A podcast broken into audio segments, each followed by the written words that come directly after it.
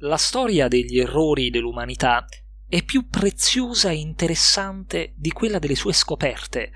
La verità è uniforme e ristretta, ma l'errore è infinitamente differenziato. In questo campo l'anima trova sufficiente spazio per espandersi, fino ad esibire tutte le sue sconfinate facoltà e tutte le sue splendide e interessanti assurdità e stravaganze. Benjamin Franklin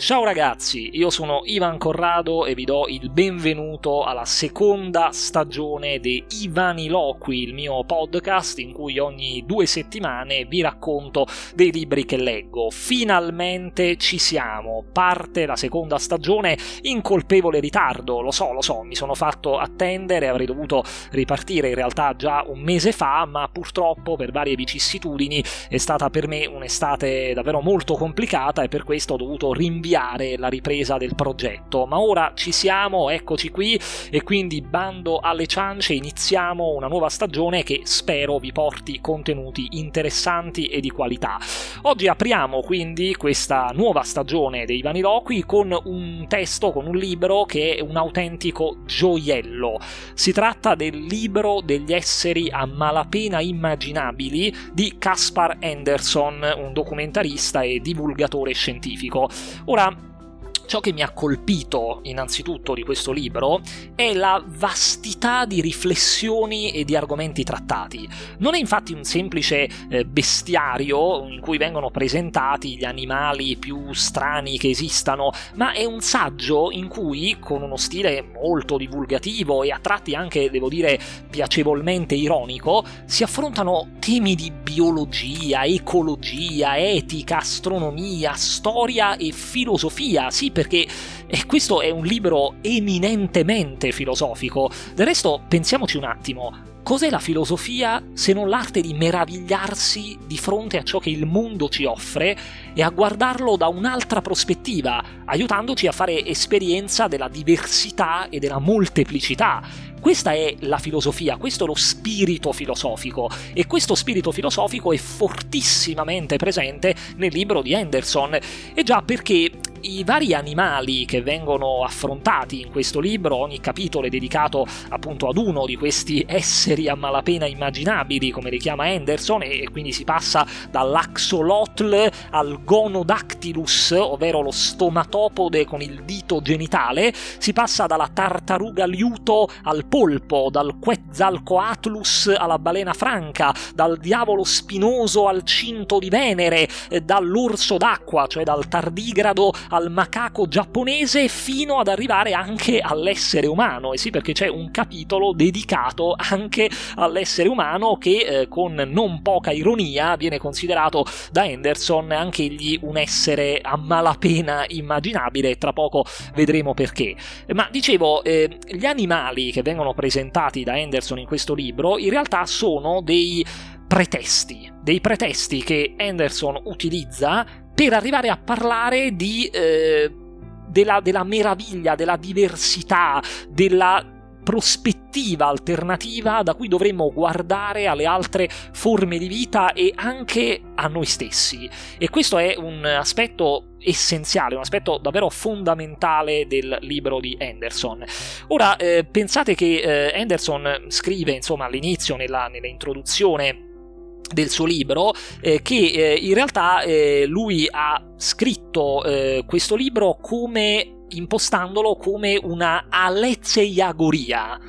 Cosa vuol dire? È un neologismo che allude alla fantasmagoria, cioè uno spettacolo che era diffuso in età pre-cinematografica di illusioni ottiche ottenute attraverso un proiettore, ma unendo quindi la fantasmagoria alla letzeia, che in greco significa verità, rivelazione, o se proprio vogliamo tradurlo in maniera letterale, non nascondimento, perché eh, la A è appunto la alfa privativa che sta per non nascondimento nascondimento, quindi svelamento, non nascondimento, verità. Quindi la lezeiagoria di cui, interp- di cui eh, parla eh, Anderson eh, fa pensare, come scrive lui stesso, a immagini reali eh, in cui balugina però una realtà più ampia, quindi una commistione tra la lezzeia, la verità, e la fantasmagoria, ciò che eh, sembra straordinario. Ecco, e questo è esattamente il suo libro, una alezeiagoria, un neologismo che ho trovato francamente bellissimo, io mi sono innamorato di questa parola. E ehm, ora, ecco, scrive Anderson, ho cercato di osservare alcune forme di esistenza sotto punti di vista differenti, esplorando attraverso una moltitudine di accostamenti improvvisi in che modi siano uguali e diverse da noi o da come noi stessi immaginiamo di essere e in che modi queste differenze e affinità gettino luce sulle possibilità e sugli interessi dell'uomo. Alcune delle mie analogie analogie e digressioni hanno poco a che fare con gli animali in sé, sono tentativi mirati di utilizzare gli animali per svolgere una riflessione grazie a loro, non solo su di loro, e a dispetto di tante digressioni ci sono temi o fili conduttori che percorrono l'intero libro. Ora, questi eh, fili conduttori, questi temi sono sostanzialmente tre. Uno di questi è la biologia evolutiva, che ci offre un senso della natura dell'esistenza più ricco e appagante di una visione fatta soltanto di miti e di tradizioni. Infatti questi animali che vengono affrontati, che vengono presentati da eh, Anderson, eh, possono essere visti dagli esseri umani di primo acchito, almeno alcuni di loro, molti di loro, come banalmente dei mostri, eh, delle, degli esseri deformi. Ecco, e mm, fatemi aprire una piccola parentesi, a proposito del concetto di eh, mostro e quindi anche del nostro rapporto eh, con la mostruosità, eh, è uscito eh, proprio ehm, poco più di una settimana fa il primo numero della nuova stagione di Philosopher So Good, la rivista di filosofia e cultura pop eh, diretta da eh, Ric Dufer, da Riccardo Dalferro, eh, di cui io eh, ho il piacere di essere eh, uno eh, dei redattori e anche uno degli editor. E il tema di questo numero di Philosopher So Good è proprio il mostro e mm, ci sono tantissimi articoli davvero bellissimi che trattano, che affrontano questo tema, quindi ve lo consiglio caldamente, potete scaricarlo al link che vi metto sotto in descrizione e eh, davvero ne vale la pena, quindi acquistate il primo numero di Philosopher So Good. Chiusa questa piccola parentesi, torniamo a noi. Dicevo, gli animali che vengono affrontati da Anderson in questo libro vengono trattati appunto con l'occhio della biologia evolutiva e il modo in cui ecco la biologia evolutiva ci permette di considerare questi animali non semplicemente come dei mostri, qualcosa di lontanissimo, di distantissimo da noi, ma in realtà come degli degli eh, esseri viventi che eh, hanno in realtà un eh, senso, un senso eh, che noi magari mm, all'inizio non riusciamo a ravvisare nelle loro strane strutture corporee, ma hanno un senso alla luce proprio dell'evoluzione, l'evoluzione che è la grande eh, discussione della, del, de, dell'universo, insomma, è ciò che eh, ci ha resi quelli che siamo e che ha reso quelli che siamo, quelle, anzi quelle che sono queste creature. Quindi, ehm, ecco, il tema della biologia evolutiva è molto presente quindi in questo libro e del resto scrive Anderson grazie alla teoria dell'evoluzione il mondo diventa una superficie trasparente attraverso la quale si rende visibile tutta la storia della vita. Un secondo tema ricorrente nelle riflessioni di Anderson nei vari capitoli di questo libro è il fatto, è il mare, il tema del mare, perché due terzi delle creature presenti in questo libro sono creature marine e questo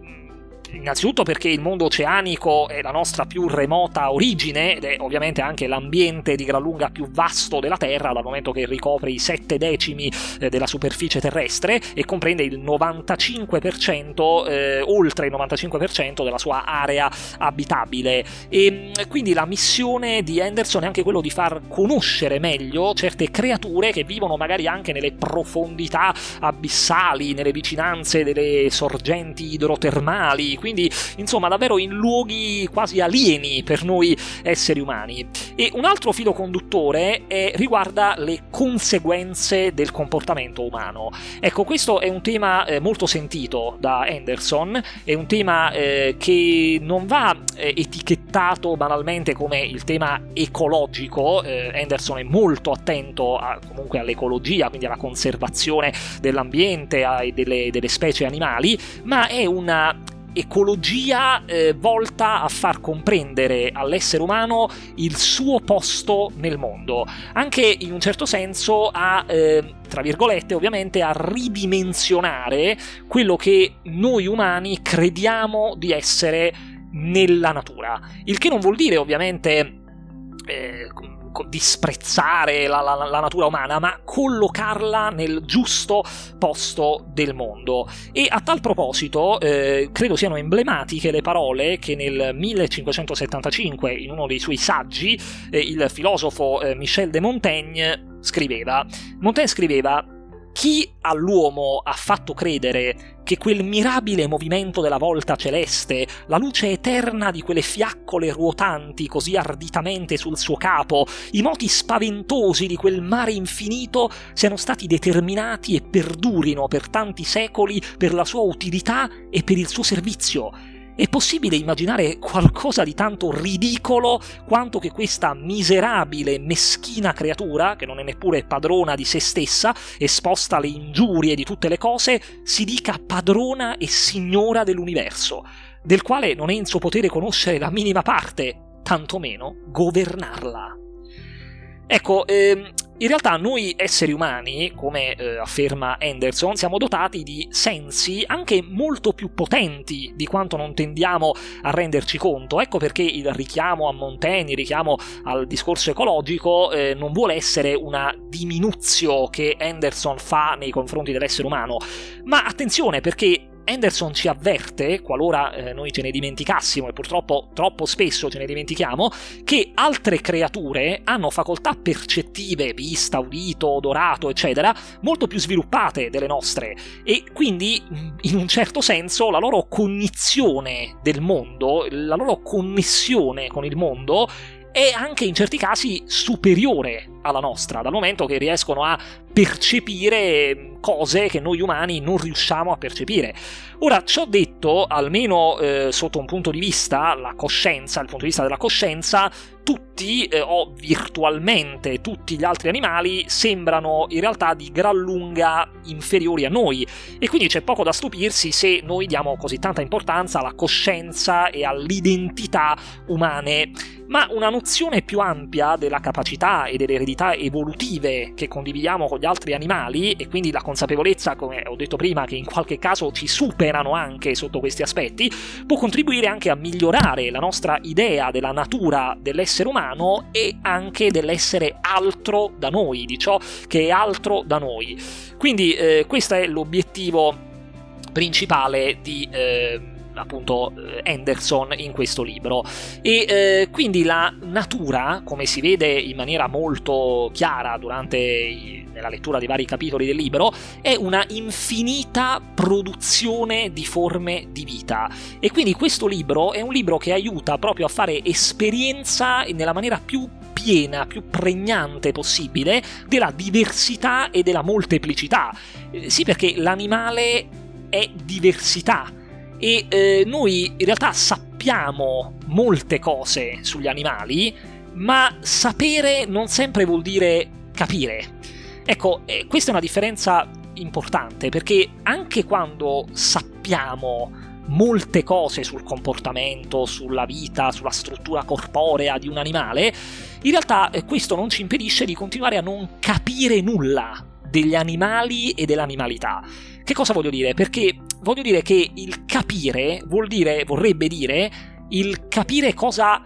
sente un animale. E questo ovviamente è impossibile per un essere umano, e eh, questo lo diceva anche eh, Thomas Nagel quando eh, nel suo famoso scritto Cosa vuol dire essere un pipistrello. Noi non sapremo mai cosa vuol dire essere un pipistrello, noi possiamo anche sapere tutto sulla struttura di un pipistrello, sulla biologia del pipistrello, sul comportamento del pipistrello, ma non capiremo mai cosa vuol dire essere un pipistrello, perché sapere non vuol dire capire. Ecco, quindi per incontrare davvero l'altro, per incontrare quell'altro così eh, elusivo che è l'animale, che è qualcosa di eh, a volte completamente alieno da noi, sarebbe necessario eh, appunto avvicinarci a lui attraverso innanzitutto una presa di coscienza de, della immane diversità che presenta la natura. E questo è eh, l'obiettivo di Anderson, perché ecco, l'animalità spesso coincide anche in parte con il perturbante freudiano, l'Unheimlich, cioè ciò che ehm, ci allontana dal focolare, ciò che non ci è familiare. E l'animale è proprio per eccellenza la nostra radicale zona di inimmaginabilità, perché eh, a volte l'animale ci è incomprensibile, inimmaginabile, anche spaventoso per certi versi. E ad esempio, ecco, c'è un capitolo del libro dove eh, Anderson parla dei vermi piatti e, e afferma, eh, tra l'altro in questo capitolo, che il, l'interno del verme piatto in realtà non ha un interno. Però ecco, se non ha un interno, questo vuol dire, a rigor di logica, che non ha nemmeno un esterno, perché senza un dentro come può esserci un fuori? Che vita può essere quella di un vivente che non ha interiorità e, e nemmeno esteriorità? E, e questo è, un qualcosa che eh, ci sconcerta in maniera eh, davvero profonda, perché eh, ci fa capire eh, quanto eh, alternativi a noi, quanto diversi da noi possono essere alcuni animali che vanno a contraddire anche quelle che sono magari le eh, più elementari cognizioni che noi abbiamo di ciò che può essere la vita. E quindi, eh, ecco, scrive eh, giustamente Anderson, eh, io ho scelto i vermi piatti per il mio besta- bestiario perché ci ricordano come spesso un linguaggio e un pensiero troppo superficiali offuschino grandi varietà e dettagli raffinati. Alcuni vermi piatti hanno sviluppato cicli di vita quanto mai raccapriccianti, altri sono fra le creature più colorate del regno animale, altri ancora si dedicano alle pratiche sessuali forse più stupefacenti di tutto il pianeta. Con i loro lati oscuri, luminosi e bizzarri, questi organismi eterogenei omogenei riuniti in modo fuorviante sotto un'unica etichetta sono un buon viatico per meditare sulla vita e sulla morte. Ecco, in questa meditazione costante culmina per certi versi anche nel capitolo dedicato all'essere umano, perché c'è un capitolo dedicato all'essere umano. E ehm, scrive eh, Anderson in questo capitolo il dibattito su cosa distingua gli esseri umani dagli altri animali è vecchio almeno 2500 anni. Alcune religioni parlano di un'essenza invisibile presente in tutti gli individui, un'anima umana, ma non sono mancati nemmeno i tentativi di definirci in base a tratti e comportamenti osservabili dall'esterno moderno, l'uomo è di volta in volta un animale politico per Aristotele, un animale che ride per Thomas Willis, un animale che fabbrica strumenti per Benjamin Franklin, un animale religioso per Edmund Burke e un animale che cucina per James Boswell in anticipo su Claude Levi-Strauss e Richard Wrangham. È stato inoltre definito in momenti diversi un animale capace di ragionare, di formarsi opinioni, un animale che porta un bastone, un animale filosofico, un animale ingannatore, un animale narratore e l'unico animale a cui piace la salsa al peperoncino. Secondo il poeta Brian Christian, gli uomini sembrerebbero i soli animali ossessionati dai tratti che li rendono unici. In questi ultimi decenni, in realtà, la ricerca ha dimostrato che molti comportamenti e capacità considerati un tempo delle prerogative umane come l'utilizzo di strumenti, la teoria della mente, la cultura, la morale, la personalità, in realtà si ritrovano, almeno in qualche grado, quindi con differenze di grado, non di natura, in altre specie. Eh, però noi continuiamo a reputare solo nostri eh, l'arte, la religione, la cucina, lo sport e, come dice Henderson, presumibilmente anche l'umorismo. E ehm,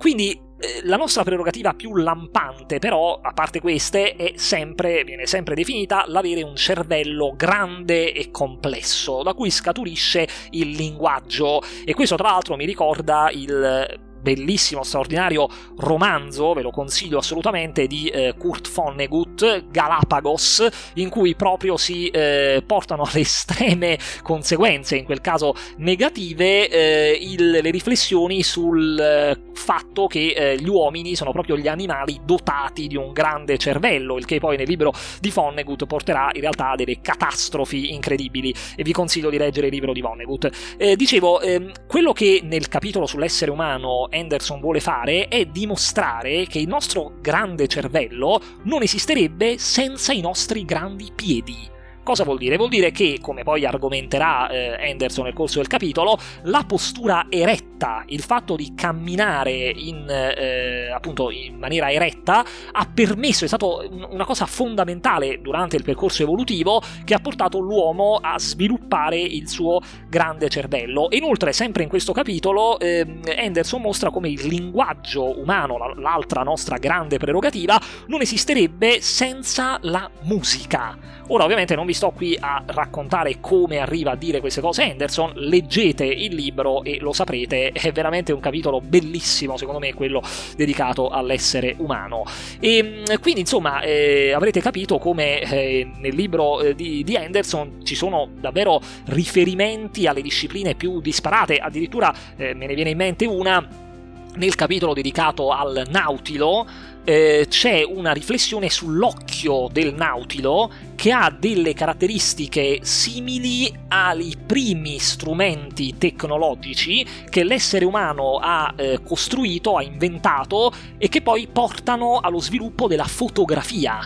Quindi eh, capite bene come eh, si parte dagli animali per arrivare davvero a, dis- a, discussioni sulla vita, l'universo e tutto quanto, mi verrebbe da dire. Quindi è un libro davvero eh, prezioso, quello di, eh, di, di Caspar Anderson, che vi consiglio di leggere per avere una apertura mentale di prospettive sull'animalità e sull'altro da sé. E sotto in descrizione ovviamente vi allego eh, il link per acquistare il libro eh, su Amazon. Vi ricordo tra l'altro che eh, io eh, sono iscritto al programma di affiliazione Amazon, quindi se acquisterete il libro dal link che vi metto sotto in descrizione, eh, per voi il costo del libro sarà comunque lo stesso, eh, però una piccola parte andrà a me e quindi insomma riuscirete in questo modo a eh, sostenere il mio progetto. Quindi sotto in descrizione vi metto il link eh, di questo libro, anche di tutti gli altri libri eh, citati eh, nel corso eh, di questo episodio. Quindi insomma io eh, spero di avervi interessato, di avervi fatto venire voglia di acquistare questo libro davvero bellissimo, tra l'altro molto bello anche da sfogliare, sono molte illustrazioni, molte fotografie, una bellissima carta, quindi anche un libro bello proprio da tenere in mano e da leggere. ve lo consiglio davvero davvero e eh,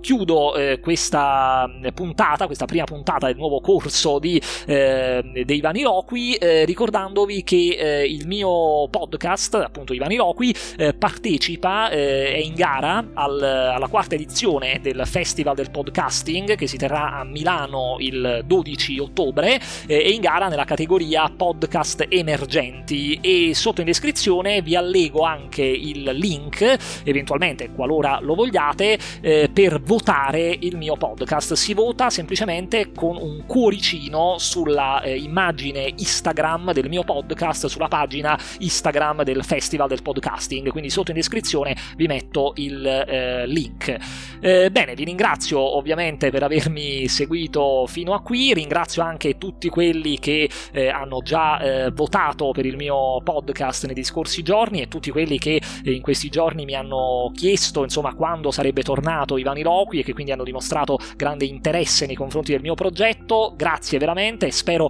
in questa nuova stagione di proporvi davvero delle, dei contenuti di qualità e interessanti. Sto lavorando anche per proporvi qualche sorpresina interessante, come avete visto eh, c'è anche il nuovo logo eh, per cui ringrazio eh, l'amico Riccardo, Riccardo Dalferro che eh, lo ha realizzato e niente, quindi vi ringrazio per avermi ascoltato fino a qui, eh, vi lascio lascio, vi do appuntamento tra eh, due settimane con la seconda puntata della nuova stagione dei Ivani Loqui, lasciatemi un commento ovviamente eh, per farmi sapere cosa ne pensate e vi ringrazio quindi e vi saluto ricordandovi che come diceva eh, Daniel Pennac un libro ben scelto ti salva da qualsiasi cosa, persino da te stesso. Alla prossima!